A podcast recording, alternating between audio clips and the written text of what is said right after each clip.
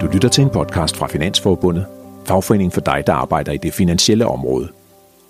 Vi sætter fokus på de emner, der har betydning for dig og dit arbejdsliv. God fornøjelse. Velkommen til Ledelse, der tæller. Det her er Finansforbundets podcastserie om ledelse.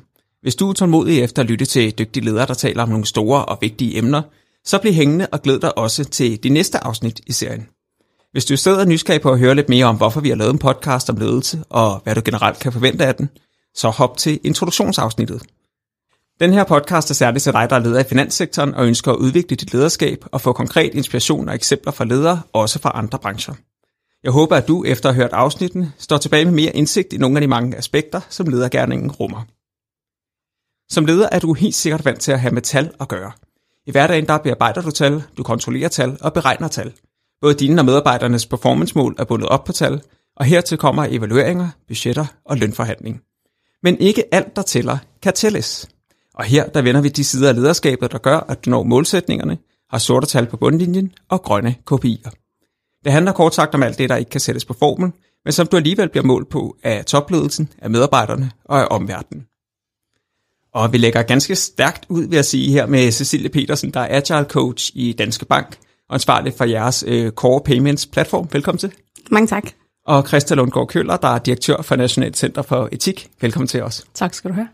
Christa, hvad laver du i din dagligdag som leder?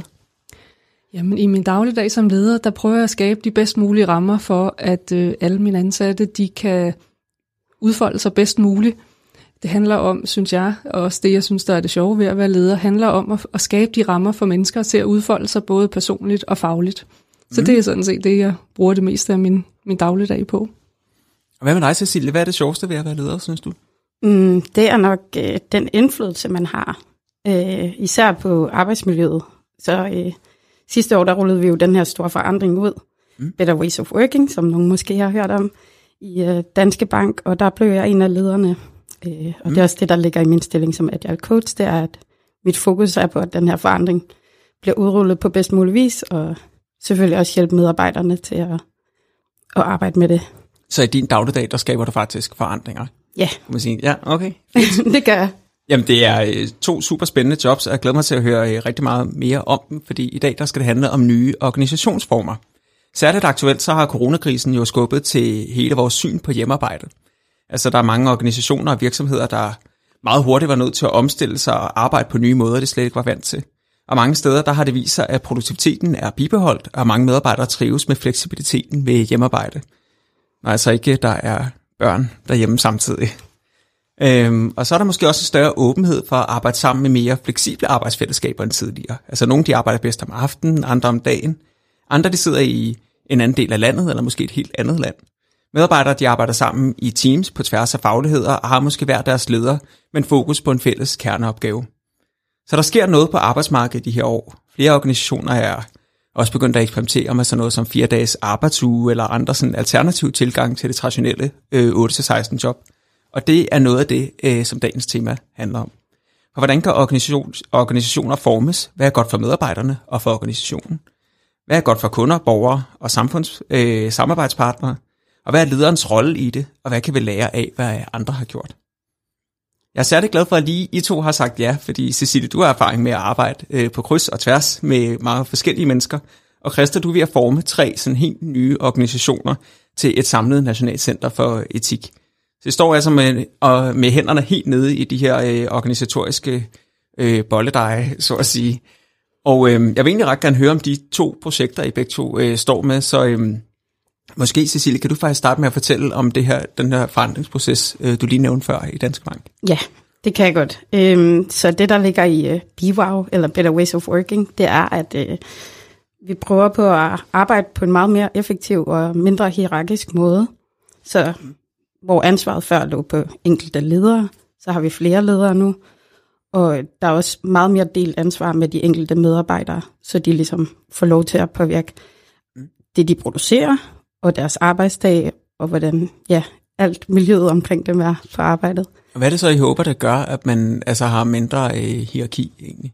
Øh, det er sådan, vi har fjernet en masse ledelseslag faktisk, så øh, vi kører sådan en matrix-organisation. Hvis I har hørt om Spotify-modellen, så er det den, vi har fundet stor inspiration i. Øh, så, og det må du gerne lige, bare lige knytte nogle ord til. Så. Ja, det skal jeg nok, fordi det er lidt, uh, lidt stort. Så øh, i Spotify-modellen, vi har ikke klassiske afdelinger, som vi kendte fra førhen, hvor at en afdeling bestod af en række systemer, for eksempel. Mm. Det kalder vi tribes nu, og mm. tribes er noget helt andet end en afdeling, fordi ideen bag en tribe er, at øh, alle ligesom arbejder med det samme mission eller vision. Så vi arbejder alle sammen hen mod det samme, og ikke bare sidder med hver vores lille del. Mm. Øh, og under de her tribes har vi en masse squads, som også har deres egne individuelle missioner. Øh, og der ligger så også noget systemejerskab og sådan noget i det. Men vi prøver primært på at, at sikre, at de, de har sådan en fælles mission. Øh, og så på tværs af de her squads, der har vi de her ledelseslag, eller det ene ledelseslag, som er øh, noget, vi kalder for POGLAX, som står for Product Owner, Chapter Lead og Agile Coaches. Okay. Øh, og vi har, øh, der er en Product Owner på hvert squad, og så er der Chapter Leads på tværs af squadsene. Og så sidder der Agile Coaches og har øh, tre squads hver cirka i øh, hver tribe. Som er det, du er? Præcis, mm. som er det, jeg laver. Øh, så, så på den her måde, så er der ikke den her hierarkiske ledelse, fordi mm. at hvert squad ligesom har et ledelsesteam, mm. så der er ikke bare en, der sådan vurderer, okay, det er den her retning, vi går i. Vi, vi ligesom har vores forskellige øh, kompetencer og baggrunde, mm. og derfor så har vi et meget mere holistisk syn på, hvordan de her squads skal udvikle sig. Og hvordan er det, er det så øh, altså øh, topledelsen, der har skubbet på for at få den her forandring, eller er det noget, der sådan er opstået af medarbejdere øh, frustration over det, der var før, eller hvordan? Ja, altså I har jo nok hørt øh, mm. lidt et buzzword til tider, agile, øh, mm. og det er jo faktisk det, vi prøver på at blive til, mm. øh, en agil organisation. Øh, og det er også det, Better Ways of Working handler om, at vi bliver en agil organisation, som udvikler produkter, som ja, er hvad skal man sige, henvendt til de brugers behov, der nu er. Øh, og det er jo ja, ligesom en af grundstenene i det at arbejde agilt. Plus, mm. der har jo også bare været en trend over de seneste par år med forskellige banker, der er begyndt at udrulle en øh, mere agil strategi. Så ja. Så det er simpelthen nye organisationsformer i praksis egentlig, altså Præcis. simpelthen at omorganisere sig. Øh, Christa, I står også med en helt ny organisation øh, egentlig. Øh, kan du fortælle lidt om jeres proces der? Jamen det gør vi, fordi her 1. januar, der blev vi til National Center for Etik, og vi har samlet en række organer, som, som arbejder med etik og har det som hovedopgave, og det har vi samlet et sted, og det har vi gjort med det udgangspunkt i at give øh, etikken et stærkere fundament at stå på, og være med til at styrke den etiske debat i Danmark.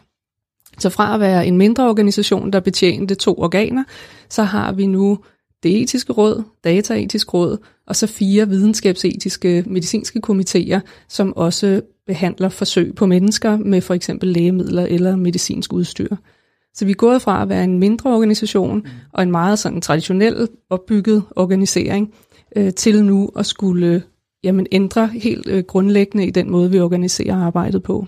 Og hvor der så både er altså rådsmedlemmer og komitémedlemmer, der kommer sådan lidt udefra, og så sekretariat, som jo er det, du så er direktør for, der skal betjene dem og drive arbejdet fremad, kan man sige. Ja, det kan man sige. Så vi har rigtig mange mennesker, der involverer sig i det arbejde. Nogle af os, vi gør det til hverdag, bruger al vores tid på det, øh, og medlemmerne kommer så en gang om måneden cirka, og er med til at drøfte det kan være etiske dilemmaer omkring aktiv dødshjælp, det kunne være organdonation, det kunne være andre emner, der rører sig, etiske dilemmaer, der rører sig i samfundet. Og National Center for Etik, er det så en paraply over det, eller er det også en enhed i enheden, eller hvordan? Nej, det er så simpelthen den paraply, der samler det hele. Øhm, og vi har gået fra, det er meget interessant at høre, hvad du beskriver, mm. fordi vi har også gået fra at være den her sådan helt klassiske organisationsstruktur med, at du har målrettet din, øh, din, dit arbejde efter det organ, du nu betjente, og hvor vi i langt højere grad går ind og kigger på, hvad er kerneopgaven, hvad er det, der er det tværgående, der binder os sammen, og så har vi organiseret arbejdet efter opgaverne i højere grad end efter, hvilket organ man i sin tid blev ansat til at betjene. Og har I talt om, om agilitet eller sådan nogle typer? Øh... Jamen det har vi, fordi vores ja. oplevelse var, at den her klassiske organisering, den, den bliver simpelthen for... Øh, jamen den bliver på en eller anden måde for stiv, og den det går for meget op i strukturer og systemer, i stedet for at have fokus på, hvad er det præcis for en opgave, vi gerne vil have løst. Og opgaverne ændrer sig konstant. Lige i øjeblikket, det der fylder rigtig meget hos os, er hele brugen af kunstig intelligens og sundhedsdata, og vi bliver simpelthen nødt til at have en organisation, der er så agil, at vi hele tiden kan skubbe rundt på de kompetencer, vi har, og få dem til at koncentrere sig om de opgaver, der er vigtigst lige nu. Mm. Øhm, og der, der har vi i hvert fald oplevet, at den meget klassiske måde at organisere sig på, jamen den bliver for ligesom regelbundet og strukturbundet, som gør, at vi ikke når i mål med de opgaver, vi faktisk gerne vil løse. Så måske har en medarbejder, der er allokeret til et eller andet i et, et halvt eller et helt år, og ikke kan rykke os rundt på, eller det er det, I håber at bryde med nu? Det vil vi meget gerne bryde med nu, ja. og, og jeg er sikker på, at det også er den måde, man i fremtiden bliver, altså den eneste måde, man kan tiltrække og fastholde alle de unge mennesker, der kommer ud på arbejdsmarkedet nu, fordi de er utrolig interesserede i at have et meningsfuldt arbejde, de er interesserede i at kunne bruge deres kompetencer bedst muligt, øhm, og ved at lave en ny organisering, som fokuserer på at bringe deres øh, hvad kan man sige, kompetencer i spil bedst muligt, mm. øhm, så er jeg også sikker på, at man skaber et bedre øh, arbejdsvilkår for dem at være i. Og sidder I så, altså I har så de her råd og kommentarer, der kommer en gang om måneden øhm, udefra egentlig. Men hvad så med det daglige hold? Altså er I samlet, eller hvordan er I fordelt? Jamen, øh, langt størstedelen af os sidder øh, her på Amager faktisk, øh, ude på Statens Serum Institut, øh, hvor vi har kontorer. Og så sidder der nogle projektledere for det etiske råd, de sidder i Kolding, fordi de blev flyttet ud i forbindelse med regeringsudflytningsplaner for nogle år siden. Så vi prøver at være så samlet, som vi nu kan med, med den udflytning, der nu kom til. Mm. Og hvordan med jer i Danske Bank? Hvordan øh, sidder I samme sted? Øh, nej, overhovedet ikke faktisk. Vi er, jeg har kollegaer i Indien og Litauen og Finland, mm. og så sidder vi også en del i Danmark, så vi er spredt ud over hele verden, kan man sige. Øhm, og så, øh, ja, så er der også bare det her med, om folk er på kontoret eller hjemme og sådan noget. Men ja.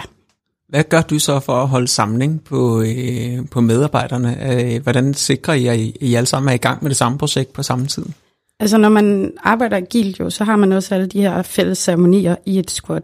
Og vi prøver på at have så stabile squads som muligt, så øh, derfor så har man ligesom en gruppe af mennesker, som øh, en squad består af, som man har de her ceremonier med. Og det er jo sådan Daily Scrum for eksempel. Jeg ved ikke, hvor meget I kender det til de forskellige ceremonier, men der er et, et dagligt morgenmøde, so mm. to say, hvor man snakker om, hvad er det gerne, man vil arbejde på i dag, ud fra det, man har planlagt tidligere, og hvor, altså, er der noget, der står i vejen for, at man kan komme i mål med det. Så der har man ligesom sådan et dagligt touchpoint. Mm.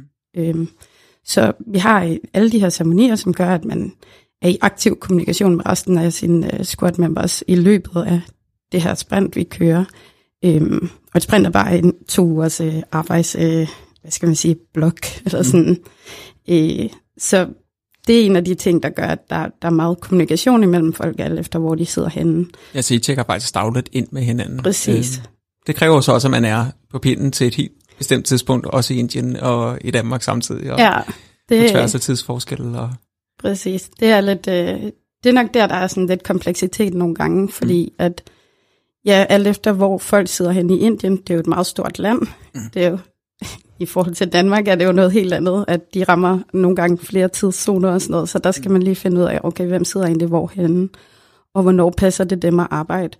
Fordi mine indiske kollegaer har også meget forskellige arbejdstider, så mm. to say. Nogle af dem arbejder på samme tid, som vi gør her hjemme i Danmark, hvilket betyder, at de starter deres dag senere og slutter den senere. Men så har de så hele morgenen til at, at ja, lave, hvad de vil. Ja. Øhm, og så er der andre, der starter, hvad der er deres morgen, og så slutter tidligere. Så der, øh, der, der er lige lidt kalender nogle gange, ja. når man skal booke møder. Men jeg synes egentlig, at det fungerer fint. Det har taget lidt tilvænding, at, at folk ikke bare ligesom var tilgængelige, når man selv var. Så motivation og fælles mål og så videre, det oplever du egentlig, det kan man sagtens sådan remote og ja, på tværs ja. af landegrænser. Ja, men vi har også rigtig mange øh, ting, der ikke kun handler om arbejdet. Mm. Vi prøver på at lave mange sociale ting online. Jeg ved ikke, om I også har prøvet det under corona. Øh, men der er jo den klassiske online fredagsbar, spille spil online, lave alle mulige ting. Nu er jeg jo også, altså, det jeg også arbejder meget med, er også en udvikling af teams, og få dem til at samarbejde godt sammen og sådan noget. Så jeg bruger også meget min tid på at finde ud af, hvordan får man egentlig folk til at åbne op for hinanden, og have skabe den her tillid, når man arbejder først og fremmest på tværs af landegrænser, men også aldrig nogensinde kommer til at møde de her personer i virkeligheden. Mm. Ja, det er jo egentlig ja. også syret.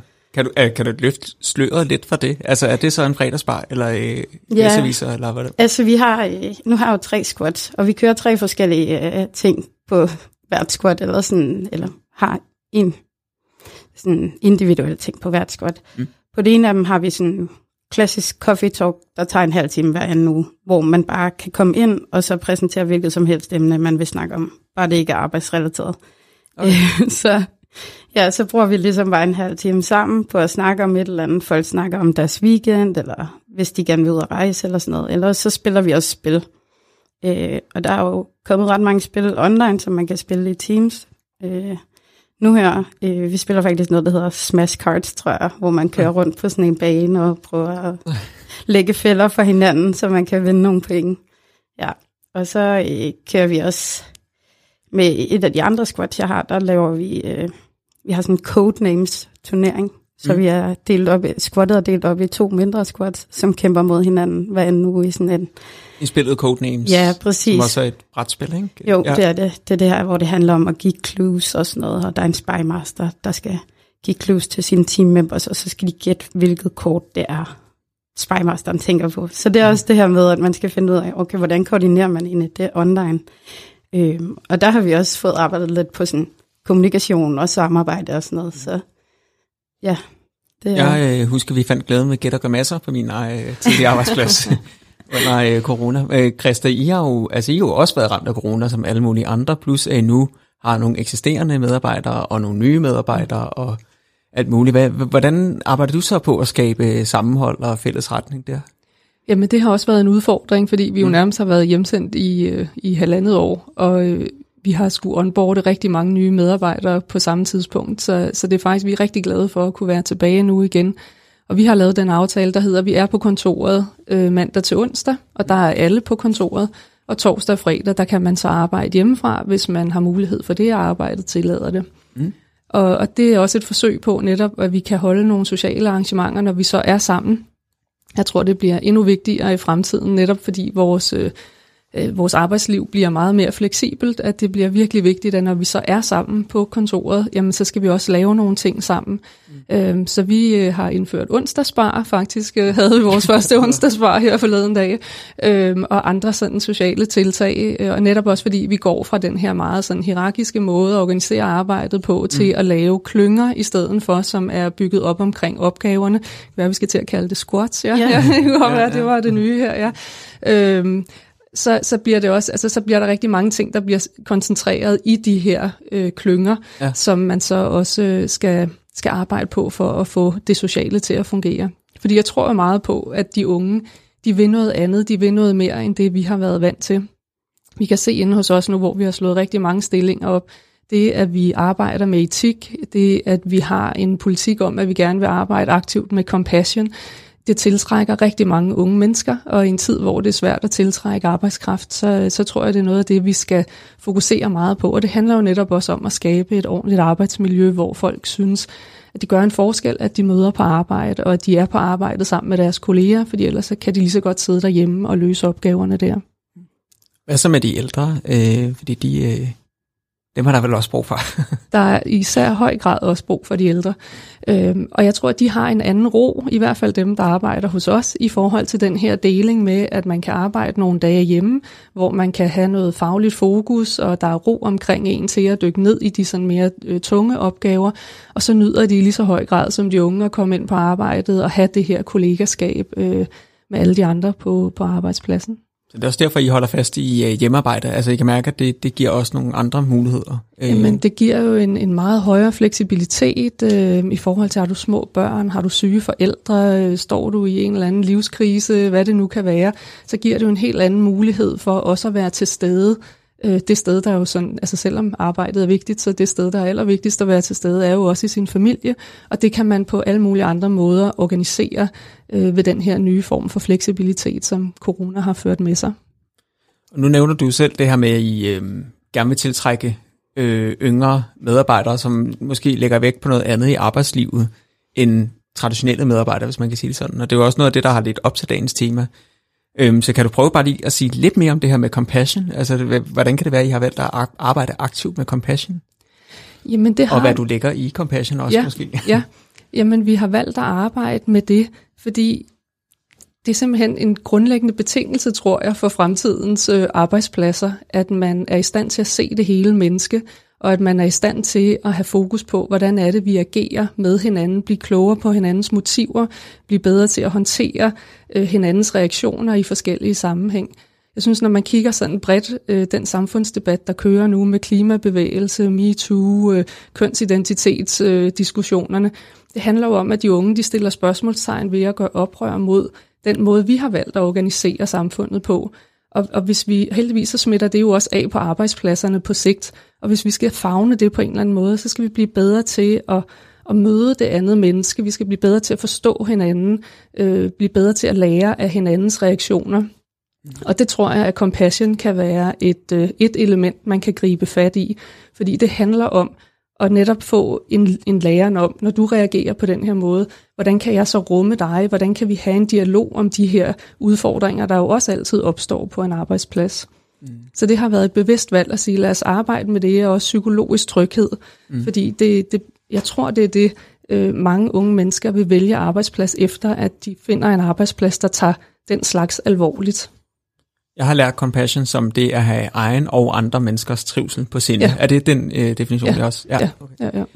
Øh, hvad med jer, Cecilia? Er det også, øh, altså, er det også værdier, der styrer jeres øh, mm. forandringsprocesser på den måde, eller er det mere øh, lavpraktiske hensyn? Ja, altså, nu stod jeg og nikkede hele vejen igennem alt det, Christa sagde. Fordi jeg tror også, altså, jeg falder nok i kategorien ung. Muligvis stadigvæk. Jeg fylder 30 år, så jeg ved ikke helt, hvor længe man får lov til at være i den. set ung indtil 34. Super.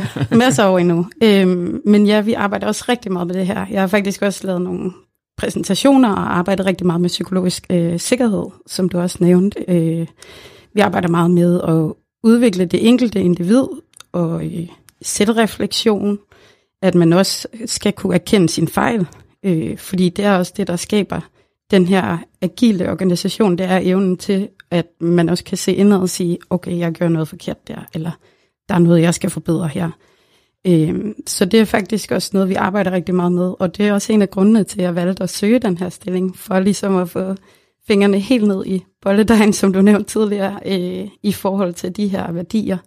Det er altid noget, jeg har gået rigtig meget op i, og øh, sådan, det er også bare, vi har en meget divers arbejdsplads, for det første, eller arbejder rigtig meget på at blive det endnu mere, kan man også sige. Jeg har kollegaer i alle mulige lande, som jeg sagde tidligere, og der er alle mulige slags køn og så videre. Så det handler også om, at man kan se lidt ud over bare sådan, hvad er det for et arbejde, folk laver. Fordi der befinder sig ligesom et menneske inde bagved. Og for at kunne gøre det, så skal man både kunne se ind i sig selv og være åben over for, at andre også ligesom kan dele deres historie eller grundlag for, hvorfor de agerer og handler på den måde, de gør. Mm. Øh, så det er ret spændende, at I arbejder med det, må jeg sige. Og Cecilie, når, når medarbejdere så kommer til dig med ris eller ros i forhold til, hvordan I er organiseret, eller hvordan arbejdsdagen er struktureret, eller øh, sådan nogle ting, hvad, hvad, hvad er det så, de nævner for dig? Øhm, jamen, det er egentlig ikke så meget sådan, selve det her agile setup, der er sådan decideret ris og ros omkring. Folk kan meget godt lide, at de får medindflydelse og sådan noget. Øh, det ligger mere på sådan, den her nye ledelsesform. Den, den kræver lige lidt arbejde, fordi det er øh, noget helt andet, når man har tre ledere og skal gå til, og de hver især har deres fokusområde. Så chapter leads for eksempel, det er dem, der har HR-ansvar, så de sidder med alt i forhold til ferie, løn og så videre. Mm. Jeg sidder og øh, har meget mere sådan, fuld, øh, hvad hedder det, helikopterperspektiv. Mm. Jeg kigger på, hvordan hele squadet arbejder sammen, hvordan interagerer den enkelte i det her squat og sådan noget. Er der noget, der kan udvikles for, at det bliver bedre? Og product owneren er jo selvfølgelig øh, personen, der, der har ansvar for at prioritere opgaver og finde ud af, okay, i forhold til det, vi producerer, hvilken retning skal vi så gå i? Mm. Så det er også, den del har været lidt øh, udfordrende at finde ud af, hvordan koordinerer vi arbejdet og sådan noget. Så de enkelte medarbejdere ligesom også får størst udbytte af de kompetencer, vi har, og den stilling, vi sidder i. Øh, og det er egentlig mest det, som den her rigsarhus har okay. ligget på, fordi vi, altså, vi er jo også bare individer, der skal prøve at strukturere vores arbejde på bedst mulig måde. Øh, og jeg har tre squats, jeg skal prøve at finde ud af alle de her ceremonier med, og har egentlig også, altså sådan, som coach arbejder man ikke kun på squat-niveau, man arbejder også på tribe-niveau og nogle gange cross-tribe-niveau. Så min kalender bliver hurtigt fyldt op og sådan noget, og det at navigere rundt i det, det har også været sådan noget, der har, ja, hvor jeg har haft brug for meget feedback fra de squat-medlemmer og andre ledere, jeg arbejder med, for ligesom at kunne se, okay, hvor, hvor er det egentlig, jeg skaber den største værdi henne? Mm. Og det ligger også i det her, sådan, vi prøver på at ja, øh, organisere vores arbejde efter, hvad der skaber størst værdi. Så. Jeg talte med en øh, fremtidsforsker for nylig, der øh, kigger meget på, på generationer, og især generation Z, som er øh, generationen lige lidt yngre end mig, der er født i, i 90. Øhm, til 94, tror jeg vist nok. Men øh, hun fortalte, at, at der var nogle arbejdsgiver, der oplevede, at de var, øh, det er rent anekdotisk det her, men at de var bange for at kalde deres medarbejdere, unge medarbejdere, til ekstra vagter, fordi de kunne finde på at sige op over, at, at øh, arbejdsgiverne simpelthen greb ind i deres privatliv på den måde. Øh, altså også bare med en forespørgsel, om de kunne tage en ekstra vagt. Jeg tænker, at, at der er nogle oplagte faldgrupper ved det her med at organisere, på, at organisere sig på en anden måde og have mere fleksibilitet og frihed. Altså oplever I, øh, at øh, folk for eksempel kommer til dig, Christa, og siger, hvorfor, hvorfor skal vi møde ind om tirsdagen på kontoret, eller folk kommer til dig, Cecilia, og siger, hvorfor, hvorfor skal vi have de her faste morgenmøder, eller sådan. Altså skaber det også nogle frustrationer, det her med, at, at der lige pludselig er flere øh, muligheder eller friheder? Jeg synes ikke, jeg har oplevet det endnu. Altså, jeg synes, alle sætter meget, meget stor pris på at have den fleksibilitet, men ved jo også, at den er gensidig. Altså, det mm. nytter jo ikke, at der kun er en fleksibilitet den ene vej. Der bliver nødt til at være fleksibilitet begge veje. Øhm, og, og det oplever jeg, at det er sådan, folk har, har grebet de her nye muligheder, som corona har ført med sig. Det er klart, det kan jo komme på sigt, og så må vi jo tage en snak om det. Jeg tror, igen tror jeg meget, det handler om at se det, at se det enkelte menneske, at se, hvorfor er det, du reagerer, som du reagerer i den her situation? Hvad er det, der presser dig? Øh, kan vi have en snak om, hvad er det, der skal til for, at du kan tage den vagt på tirsdag, hvis det var det, eller komme ind til det her fællesmøde, hvorfor er det? Det er et problem. Altså jeg tror, i langt højere grad bliver ledelseskærningen fremadrettet. Den kommer til at handle om at se det enkelte menneske og agere i forhold til det enkelte menneske, hvor der har været meget fokus tidligere på den faglige ledelse, og det var den faglige dygtige, der blev leder. Jamen sådan, kan, sådan kan vi ikke løse fremtidens problemer. Der bliver vi nødt til at have nogle ledere, der ser mennesker og kan forstå mennesker og kan få folk til at arbejde sammen og skabe mening i arbejdslivet. Så tror jeg, at vi slipper for nogle af de problemer, vi ser i dag. Øh, og man hører nogle gange nogen sige, at den unge generation er så sårbar, og den kan ikke klare.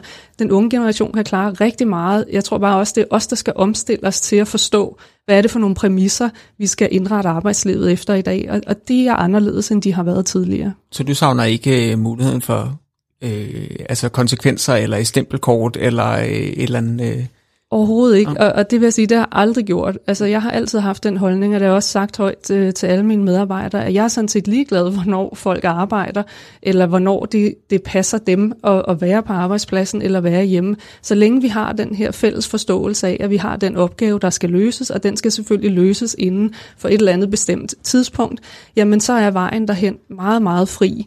Øh, fordi det tror jeg skaber det største engagement, og jeg tror på, at vi får de bedste løsninger ved det. Så jeg er sådan set meget glad for, kan man sige, den udvikling, der er kommet i halen på corona, at vi nu har mulighed for at indrette det meget mere fleksibelt, end man har kunnet tidligere.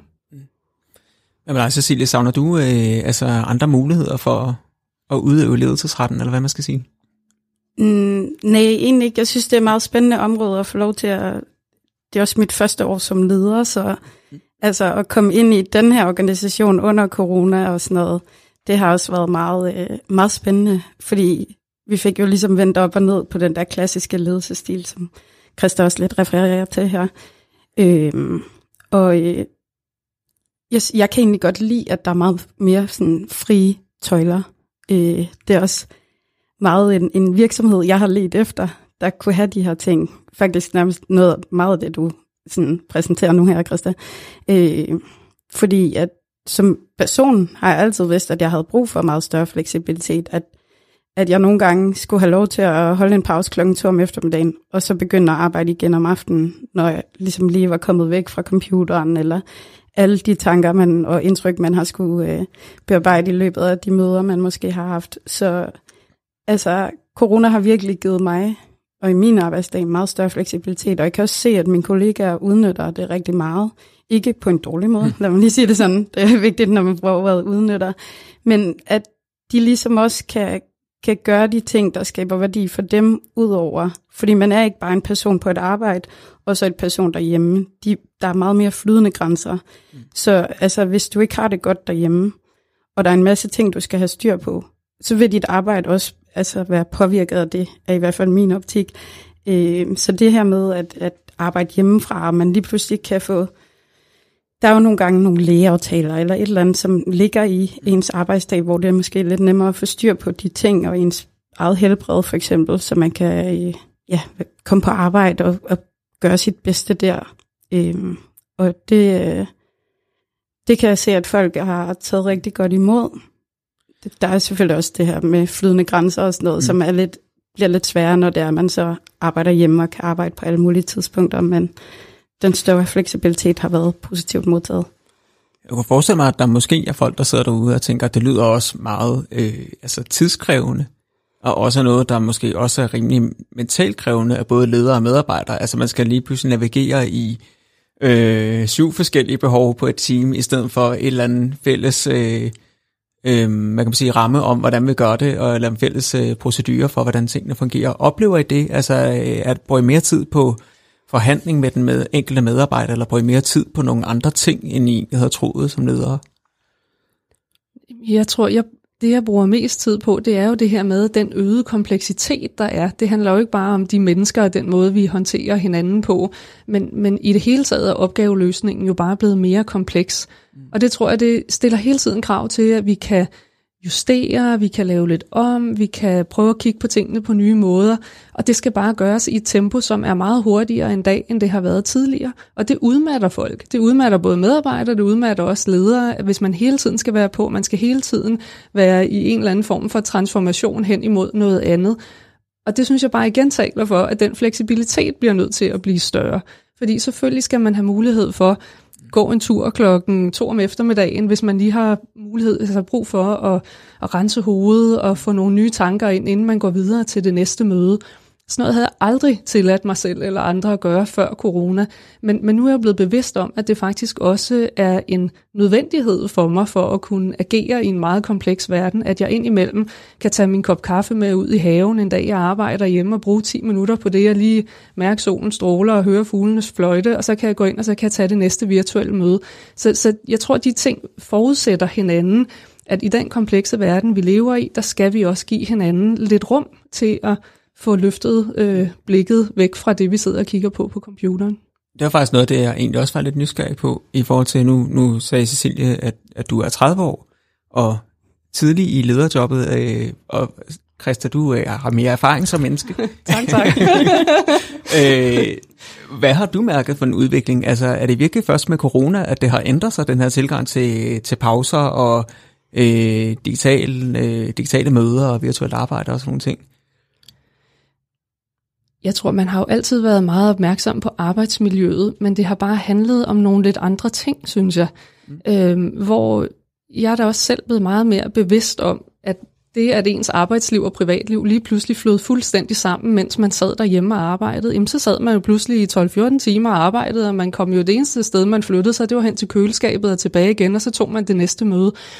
Og det har da lært mig, at det, det, det er ikke sådan, jeg kan arbejde. Det er ikke sådan, jeg ønsker at arbejde, og det ønsker jeg heller ikke for mine medarbejdere. Og derfor så bliver vi nødt til at, øh, at tage et andet hensyn til, at øh, det er i orden at holde de her pauser undervejs. Vi havde for eksempel øh, medarbejdere, som, som var midt i nogle livskriser, som havde brug for at kunne besøge øh, slægtning eller hvad det kunne være undervejs. Og det, at man sad derhjemme, gjorde, at man kunne løbe over på et plejehjem og lige være en halv time sammen med en forældre eller andet, hvad man nu havde brug for at komme tilbage på arbejdet. Og så noget bliver jeg jo faktisk sådan lidt stolt af, at vi som arbejdspladser kan rumme, fordi jeg er meget enig med dig, Cecilie. Det handler jo om, at vi er hele mennesker. Og hvis ikke det fungerer for os derhjemme, og hvis der er nogle ting, der presser os på hjemmefronten, jamen så er det jo alle de ting, vi tager med på arbejde, og derfor bliver vi nødt til at skabe rum for, at vi også kan være hele mennesker, også i den tid, vi er på arbejde. Mm. Og Cecilie, tror du, der er noget, du øh, måske om 20 år som leder kigger tilbage og tænker, gud, tænk, jeg gjorde sådan dengang, hvor jeg er glad for, at jeg rykker mig herover. Mm. Ja, jeg tror faktisk, alt det her med fleksibilitet og kompleksitet som, som ny leder i jobbet, der har det også været svært for mig at balancere, okay, hvornår sætter jeg egentlig foden ned og siger, nu går vi i den her retning. Så den her kom, ja, fleksibilitet og kompleksitet, den, den fører også lidt tilbage på mig og mine egne lederkompetencer. Så altså, jeg, jeg har prøvet på at være meget inkluderende. Jeg er også meget inkluderende som menneske, tror jeg, sådan generelt, hvis, hvis man kan sige det om sig selv. Øhm, det må man gerne. det lyder meget øh, sådan, yay, mig-agtigt. øhm, men altså, det er også, når man sidder med en masse mennesker og prøver på at inkludere alle, så lige pludselig, så sidder man bare med en masse forskellige meninger og en masse forskellige holdninger, man skal, man skal ligesom forholde sig til. Og så lige pludselig, så kan der ske det, at man får decision fatigue, fordi der simpelthen er så mange ting, man prøver på at, at sådan, ja, til gode se. Øh, så det, jeg også lidt har lært på en eller anden måde, er, at nogle gange må man acceptere, at, at ja, det kan godt være, at der er en person, der ikke kan være med til mødet, eller et eller andet, og det egentlig er et squat-møde. Men at, øh, så må vi acceptere, at det er sådan, der er i den her givende situation, og så må vi arbejde med, hvad vi har.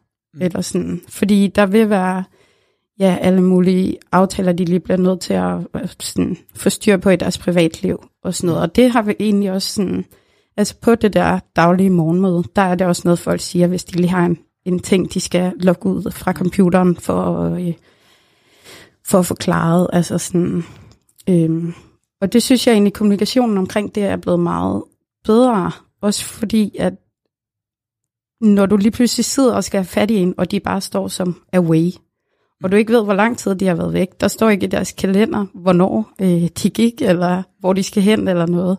Mm. Så bliver det også meget sådan, der mangler den her transparens.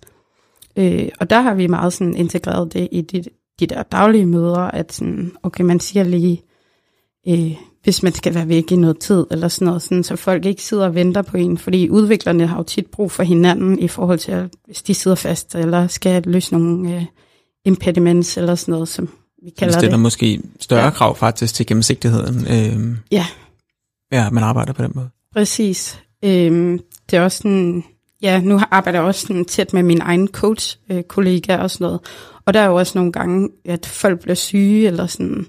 Og man kan i teorien godt være syg, uden at, at det sådan, at alle lige får besked eller sådan noget, eller være lidt on and off. Mm. Det er jo også det, der er svært, når man sidder bag en skærm. Det kender vi jo fra alle mulige andre fænomener på nettet, at, at man kan ligesom skjule sig lidt. Øh, og der er jo også godt, at vi har fået den her kommunikation. Okay, øh, jeg er måske lige væk i nogle dage, så det projekt, vi sidder og arbejder på sammen, kan vi egentlig skubbe det, eller skal du selv øh, gå videre med det og sådan noget. Det har vi meget kommunikation om, sådan, hvordan får vi egentlig løst de fælles opgaver, vi har, fordi vi ligesom har så meget samarbejde, så skal der også være den her kommunikation, for man ikke bare sidder og tænker, okay, hvor blev min kollega af, eller sådan mm. noget.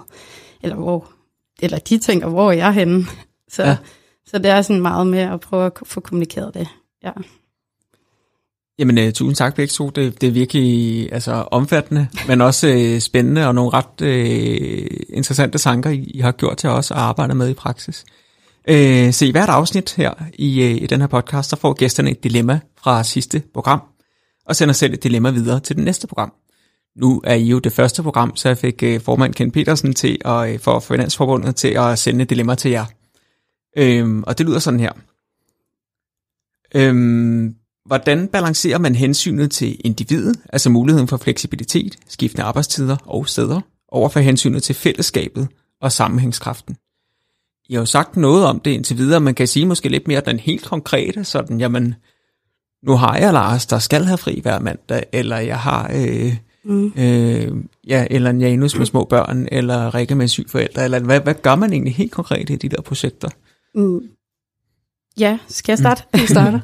det er også øh, noget, du sagde lidt tidligere, øh, Christa, i forhold til de her fælles mål. Altså, der bliver, vi arbejder jo meget med fælles mål for de her squats, eller for tribe, eller overordnet set, som alle ligesom er ansvarlige for at, ja, komme i mål med. Øhm, og øh, det, der så er forventet, det er, at okay, det kan godt være, at du lige skal være væk en halv dag, fordi du skal styre på et eller andet familieting, eller noget i forhold til helbred. Men så har vi ligesom en, en deadline for det her mål. Det kan være, når vi arbejder i, i sprint, så er der den her to ugers øh, ramme, hvor man skal have lavet sine opgaver færdige inden for dem, vi har planlagt. Og der er forventningen ligesom, at det kan man leve op til, eller også så siger man det højt igen. Kommunikation, hvis det er, at man ikke er i stand til at kunne komme altså, på arbejde og få lavet de her ting, eller sådan. Mm. Så, så det er meget den måde, vi prøver at balancere det på. Så der er den her frihed, men du har stadig ansvaret for at komme i mål med det, du har aftalt med dine kollegaer. Så jeg håndterer det egentlig også gennem altså øget kommunikation, kan man sige. Øh, ja. Både kollegaer imellem, men også øh, ledere og medarbejdere. Hvad med jer, Christa? Jamen, det er det samme her. Ikke? Klare mål og en klar retning for projektet. Øhm, og vi laver også de her løbende opfølgningsmøder, hvor vi kigger på, jamen, hvor langt er man nået? Hvor er hver enkelt i projektet? Er der nogle ting i den kommende uge, der gør, at det her det bliver vanskeligt at nå? Og hvad skal der så til for at nå det? Så det kræver en, en tæt dialog Mm. Øhm, og det kræver også, at man lige præcis øh, er ærlig omkring, hvad er det, man skal, hvad er det, man har øh, af forventninger til hinanden. Øhm, så det er også den måde, vi arbejder med det på. Mm. Og øh, næste gang, der skal vi tale om team performance. Og Cecilie, det er noget med, at du havde øh, øh, tænkt et dilemma til det hold. Ja, det var i forhold til, hvordan sikrer man, at medlemmer af et team øh, føler, at de har et formål, hvis de har mange gentagende driftsopgaver og hverdagsopgaver. Så vi har jo øh, vi sidder med kernebetalinger, øh, og vi har en masse systemer, der kræver daglig håndtering, for at, at alle de her betalinger kommer igennem på bedst mulig måde. Og det gør nogle gange, at, at, at det daglige arbejde, eller de her øh, ting, der kommer ind ad hoc opgaver, de kan fylde lidt. Så mm. Det er jeg meget interesseret i at høre om. og man taber lidt af, af, af det større formål, eller sådan undervejs. Præcis, ja, det kan men, jeg nogle øh, se. Så skal du bare blive hængende på kanalen, så at sige. ja. Øh, om lidt så skal vi også lige høre nogle, øh, nogle afsluttende råd fra jer, men er der, er der noget, I brænder ind med? Nu har vi været godt rundt om øh, emnet her. Er der noget, I, I savner, vi har berørt? Nej, jeg synes, vi har været fint omkring.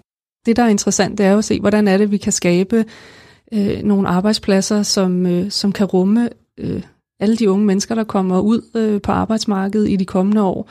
Øh, hvordan, kan vi, hvordan kan vi navigere i den her super komplekse verden, vi er i, og samtidig også holde hånden under alle de mennesker, som lægger deres liv øh, på en arbejdsplads, eller på mange forskellige arbejdspladser. Øh, den balance, den tror jeg aldrig, jeg bliver træt af at udforske. Øh, så jeg synes, det, jeg synes, vi er kommet godt omkring. Men kan du så give et godt råd til andre øh, ledere, der øh, enten ønsker at eksperimentere med det her, eller føler sig udfordret af, at de kan se, øh, at organisationsformerne ændrer sig omkring den? Jamen, jeg tror, man som leder må lære at give slip på den her kontrol, man sådan tidligere har haft med, at lederen skulle være den fagligt dygtige, og lederen skulle være den, der vidste det hele. Det kan vi ikke i den her komplekse verden. Det handler i langt højere grad om, hvordan får du al den viden, som alle medarbejderne har i organisationen, hvordan får du den i spil? Hvordan kan du skabe rammerne for, at folk føler sig trygge, at de tør at udfordre ledelsens beslutninger, at de tør stille spørgsmålstegn ved, er det den rigtige vej at gå, eller sige, jeg lige nu er i tvivl om, hvordan jeg løser den her opgave, hvordan kan jeg gøre det? Du bliver nødt til at, at skabe et rum for det. Øhm, og den, altså være i det der mulighedsrum, som også kan være super, som du også siger, Cecilie, det at man kan komme i tvivl, og gør man det rigtigt, og hvornår siger man, nu går vi den vej, og nu holder man lidt igen. Og, og den usikkerhed og den tvivl, den må vi også som ledere rumme, øh, for at kunne øh, få bragt al den viden, der er i organisationen i spil. Hvem dig, Cecilia? Har du øh, et godt råd til andre ledere, der er? Øhm, åh. Ja, jeg synes, at, øh, at det er meget vigtigt, at man som leder øh, kigger indad. Mm. Og sådan prøver også at, at udfordre sig selv lidt i den her stilling. At man ikke bare forventer, at man skal kunne alle ting. Altså, også det her med at være den leder, der ved alt. Men at man også er en leder, der viser retningen ved at kunne udfordre sig selv. Det er meget det, vi arbejder med, at lederne skal ligesom også være det her, øh, de skal ikke være alvidende, men de skal på en måde vise, at det er okay ikke at være et fuldkomment menneske, at nogle gange så begår vi fejl, og så må vi øh, vende om og gå tilbage og prøve forfra, eller så må vi helt skifte retning. Øh, og at, ja, at feedback er noget af det, det, der hjælper en i de her forskellige retninger, mm. øh, og prøve på at ja, tilpasse sig. Og ved du, hvad den næste udfordring til dig selv bliver? Øh, ja, det bliver helt sikkert det her med, øh, med at øh, sådan, sætte en klar retning og, og få alle andre med på den, så jeg ikke sidder og prøver på at, at tilgodese alles behov.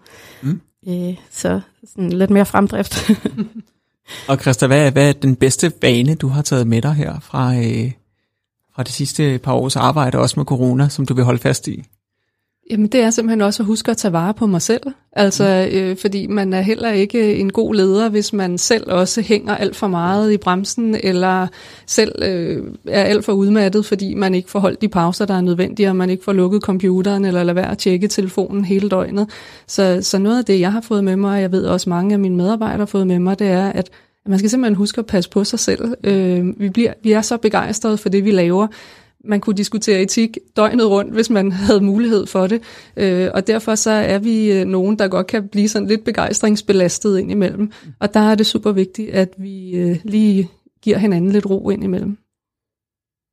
Cecilie Petersen, Agile Coach i Danske Bank, ansvarlig for jeres øh, Core Payments platform. Christian Lundgaard Køller, der er direktør i National Center for Etik. Tusind tak til jer begge to, fordi I vil være her og tale om nye organisationsformer. Øh, også en stor tak til dig, der lytter med. Hvis du har ris, ros eller anden feedback, så er du meget velkommen til at skrive til os på podcastnabelagfinansforbundet.dk. Mit navn er Jesper Dalgaard Pøler, og vi lyttes ved. Du har lyttet til en podcast fra Finansforbundet. Tak fordi du lyttede med. På finansforbundet.dk kan du finde mere inspiration, viden og gode råd, som du kan bruge i dit arbejdsliv.